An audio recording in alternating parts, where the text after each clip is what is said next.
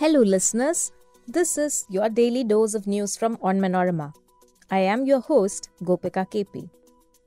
Uttar Pradesh Chief Minister Yogi Adityanath's request seeking votes for the ruling BJP so that his state would not become Kerala has once again sparked a debate on the aspects on which the North Indian state is ahead of the South Indian one.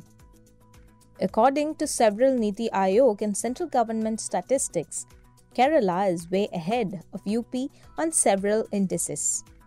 Niti Aayog's Sustainable Development Goals released last year showed UP lagging behind Kerala on 13 out of 15 indices. India's central bank chief delivered a stark warning against investing in cryptocurrencies, saying they lacked the underlying value of even a tulip, in a reference to a speculative bubble that gripped the Netherlands in the 17th century.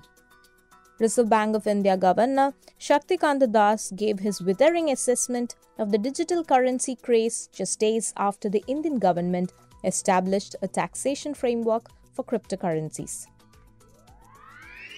A section of officials in the Kerala Forest Department has turned against popular snake catcher Vava Suresh, citing that he does not have the license to catch snakes.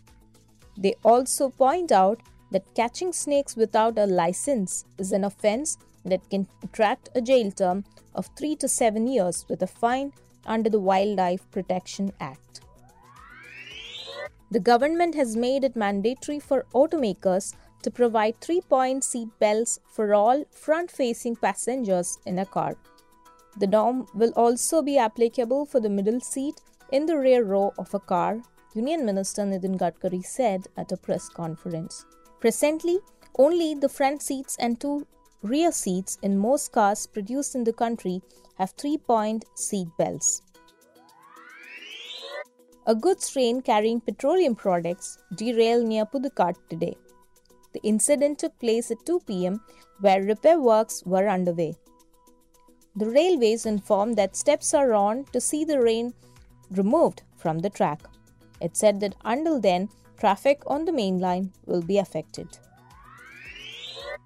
India saw a single day rise of 58,077 coronavirus infections, which took the tally of cases to 4.25 crore, while the active cases have declined to 6,97,802, according to Union Health Ministry data updated on Friday. Daily COVID 19 cases are being recorded at less than 1 lakh for the last five consecutive days. The death toll has climbed to 5 lakh with 657 daily fatalities, the data updated at 8 am stated. That brings us to the end of this episode. Be sure to come back tomorrow. As always, thanks for listening to Daily News Dose.